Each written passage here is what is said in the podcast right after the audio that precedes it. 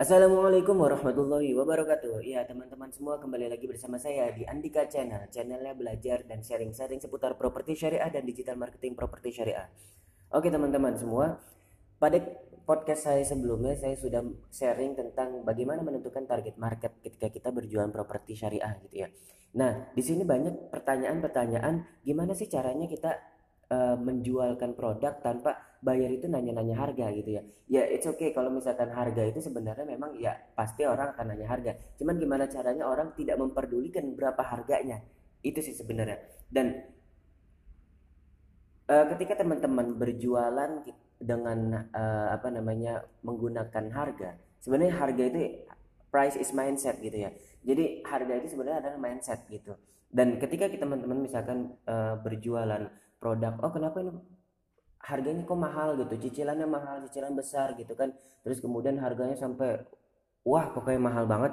Sebenarnya bukan karena uh, apa namanya produknya mahal gitu tapi karena mindsetnya gitu. Harga mahal itu akan bisa tergantung gitu ya. Harga mahal itu ada dua hal dibandingkan dengan produk lain atau karena tidak sesuai dengan kantong dia itu ya.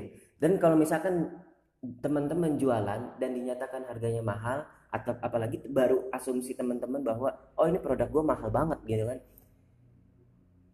Itu karena teman-teman membandingkan produk lain atau customernya membandingkan produk lain. Dan di situ bukan salah customernya bukan salah produk tapi karena salah kita. Karena apa? Kita membandingkan beriklannya gitu menggrab orang yang selalu membandingkan gitu atau memband yang ketika beli itu membandingkan dengan produk lain yang lebih murah gitu jadi kalau misalkan teman-teman ketika ingin berjualan bukan uh, apa namanya menurunkan levelnya uh, produk teman-teman gitu. Misalkan teman-teman berjualan murah, rumah murah gitu ya.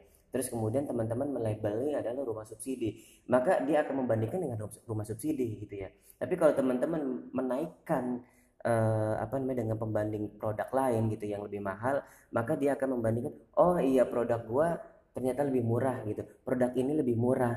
Nah itu. Jadi ketika teman-teman membandingkan dengan produk lain maka bandingkanlah dengan apa namanya yang produk yang lebih mahal. Oh ada yang lebih mahal gitu. Nah itu berarti bukan salah produknya tapi salah mindsetnya gitu ya. Mindset. Makanya disebut prices mindset gitu ya. Terus kemudian yang kedua adalah orang-orang oh dia nggak kantongnya belum cukup gitu ya. Ya itu karena memang salah kita juga sebagai marketing. Menggrab orang yang kantongnya nggak cukup gitu. Dan kadang-kadang kebanyakan gitu ya ketika kita berikan kita menyesuaikan dengan kantong kita. Gitu. Nah itu salah. Ya kalau misalkan kita menggrab orang yang sesuai dengan kantong kita ya pasti jelas yang datang orang-orang yang sesuai seperti kantong kita gitu kan istilahnya gitu. Nah itulah kenapa ketika berjualan kita jangan sampai menggunakan harga harga itu uh, nomor sekian gitu ya. Tapi yang lebih utama adalah pertama uh, kita jadi gini kalau teman-teman ketika berjualan misalkan teman-teman baru berjualan rumah murah aja sudah bilang oh itu mahal gimana nanti jualan rumah yang lebih mahal lagi? Gitu seperti misal apartemen yang di alam sutra sampai miliaran gitu atau rumah-rumah mewah seperti di Sumarekon gitu kan. Itu yang lebih mahal loh gitu. Gimana ketika menjualkan itu gitu. Nah kok bisa mereka menjualkan produk-produk yang memang mahal gitu? Nah caranya gimana jadi ketika bayar konsumen seseorang itu ketika ingin membeli itu ada dua tahap. Pertama emosional, kemudian logik. Logik ini fungsinya kita harus memfungsikan logik ini sebagai pembenaran atas emosional yang kita bangun gitu. Jadi ketika kita beriklan, kita jangan sampai memainkan logiknya. Kalau kita main logiknya, siapa yang akan membenarkan logiknya logiknya tadi gitu. Tapi kalau kita mainan emosional, maka di sini ketika kita jualan itu kita mainan ada emosionalnya gitu ya. Kenapa ketika eh, kita harus mainan emosional ya? Karena biar ketika emosionalnya sadar maka logiknya akan membenarkan. Contoh begini teman-teman. Kok bisa gitu ada orang membeli apartemen dengan harga miliaran gitu? Nah di situ kan secara logik lah gue cuman pengen apartemen doang cuman buat ditempatin buat tidur gitu buat makan buat istirahat ngapain yang mahal-mahal? Secara logika memang itu buang-buang duit gitu ya. Tapi secara emosional ya gue beli apartemen di alam sutra gitu di Sumarekon gitu. Dan uh, dia gue akan dapat uh, apa namanya customer itu akan dapat pertama mungkin ke apa networking gitu ya. Terus atau bisnis baru karena memang lingkungannya lingkungan pebisnis semua gitu ya. Terus kemudian orang-orang yang memang orang-orang besar gitu ya. Memang orang-orang yang high class gitu. Nah ini emosional yang dibangun. Sehingga ketika dia tanya kok gue bisa beli apartemen seharga miliaran ini? Ya karena nanti logiknya akan membenarkan. Ya karena lu nanti bisa dapat networking yang bagus gitu. Ketimbang lu beli apartemen yang uh, apa namanya rumah susun gitu istilahnya. Ya lu dapat lingkungannya nggak nggak terlalu bagus bila dibandingkan dengan apartemen mewah gitu. Nah di sini emosionalnya akan akan dibenarkan oleh logiknya gitu jadi ketika kita mainan emosionalnya gitu maka bayar pun akan dibenarkan emosionalnya itu dengan logiknya. Nah sama seperti kita teman-teman kadang kita begini ya. Kebanyakan ketika jualan A produk A nih misalnya yang memang murah maka pikirannya akan jadi mahal. Benar nggak kayak gitu ya? Ini kok rumah mahal banget gitu cicilannya mahal DP mahal gitu.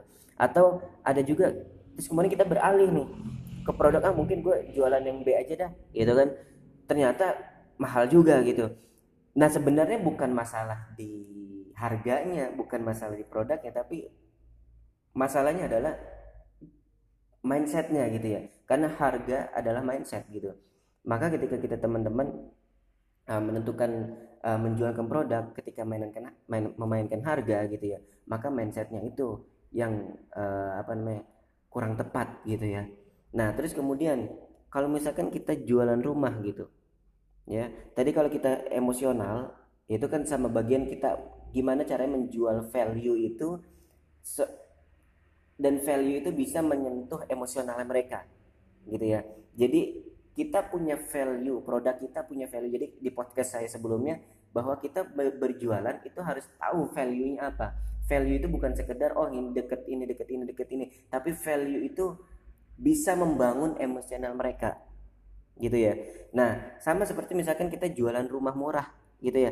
Jualan rumah murah misalkan. Maka saya ambil contoh gitu ya. Untuk perumahan yang saya pegang ini adalah di rumah uh, Sakinah Islamic Village di Bogor gitu ya. Dengan program-program ada uh, rumah tahfiz trainer terus kemudian ada permodalan dan pembinaan usaha dan ada kredit kendaraan syariah itu adalah program sebenarnya function tapi gimana cara kita menemukan value dari function itu jadi kita jangan jualan function karena function semua pasti ya namanya satu produk gitu ya sama-sama properti pasti functionnya sama gitu ya Nah, kita ada program-program seperti ini kita temukan value-nya apa gitu. Dan dari value yang kita sudah ketahui itu, kita tentukan, kita temukan untuk gimana caranya menyentuh emosional. Contoh, gue beli rumah rumah murah gitu ya. Terus kemudian eh, apa nih yang bisa kita sentuh dengan value apa yang bisa kita tawarkan sehingga bisa menyentuh emosionalnya gitu. Misalkan dengan program ada kita ada usaha gitu ya lu bisa beli mur rumah murah dengan harganya murah gitu ya terus kemudian kalau harga harga itu tergantung produknya gitu ya karena harga is mindset gitu ya tapi kita bisa menjual rumah lu bisa punya rumah terus kemudian lu bisa punya usaha. Bisa buka usaha. Bayangkan kalau misalkan lu punya usaha gitu ya lu bisa merasakan gitu kan. Lu bisa merasakan bisa membayangkan lu punya rumah terus kemudian punya usaha. Kalau rumah mau ditempatin it's okay gitu. Lu punya usaha sendiri berarti gitu kan. Atau mau syirkah gitu. Atau rumahnya lu mau sewakan itu lu dapat passive income gitu kan. Terus kemudian lu juga punya usaha modalnya dari mana? Modalnya dari program itu gitu ya. Lu punya UKM bisa sewa ru, apa rumahnya disewakan punya UKM gitu ya. Terus kemudian ada program eh, apa namanya kredit kendaraan syariah lo bisa buka rental mobil gitu. Terus ada tahfiz planner yang memang uh, santri-santrinya dibimbing untuk punya usaha gitu ya. Lalu bisa invest di situ. Dan itu kita sentuh emosionalnya lu punya rumah bisa punya passive income banyak. Bukan cuma punya rumah doang. Ya kalau lu mau tempatin lu bisa punya banyak benefit gitu ya. Lu bisa punya jaringan yang bisa lingkungannya itu mendukung lu uh, membuka usaha gitu ya. Terus lu punya lingkungan teman-teman yang memang satu frekuensi untuk merintis bisnis bareng-bareng bisnisnya bisnis syariah gitu ya. Lingkungan islami gitu. Dan dia akan mikir kalau gue nggak beli gue beli di mana lagi? gitu ya yang lingkungan seperti ini? Ada nggak yang punya uh, program-program ini? Ada nggak yang punya uh, apa namanya keuntungan-keuntungan seperti ini? Nah itu. Ketika dia udah tersentuh emosionalnya dengan value tadi maka dia akan bertanya kok gue bisa beli ya? Gitu. Ketika dia udah beli nih kok gue bisa beli ya? Maka nanti logiknya akan membenarkan ya alhamdulillah gue beruntung banget gitu kan. Bisa dapat uh, rumah terus bisa punya peluang usaha bisa peluang investasi juga gitu kan. Dan usahanya juga bukan cuma satu tapi bisa dua bisa tiga gitu ya. Bisa investasi juga. Itu untung banget. Terus lingkungannya juga lingkungan yang memang mendukung untuk berwirausaha untuk yang satu frekuensi kita bisa bangun usaha bareng-bareng. Nah itu kan kita menyentuh emosional mereka gitu. Jadi teman-teman ketika teman-teman sudah tahu, sudah fokus, kemudian sudah konsisten dan tahu produk knowledge-nya, terus kemudian sudah bisa menemukan value-nya lebih dalam lagi gitu ya. Maka dengan value itu kita sentuh emosionalnya. Gitu ya. Istilahnya kalau teman-teman beli uh, apa namanya rumah mewah tadi gitu ya. Emosionalnya mana di gengsi gitu. Oh, lu tinggal di apa namanya di Sumarekon gitu atau di Alam Sutra, wih keren banget gitu kan, ini orang kaya gitu kan. Nah, itu kita sentuh juga gitu ya. Jadi kita mainannya setelah kita sudah tahu value-nya, kemudian kita sentuh emosionalnya gitu. Maka nanti logiknya akan membenarkan. Seperti itu. Oke, uh, mungkin itu aja sharing-sharing pada hari ini.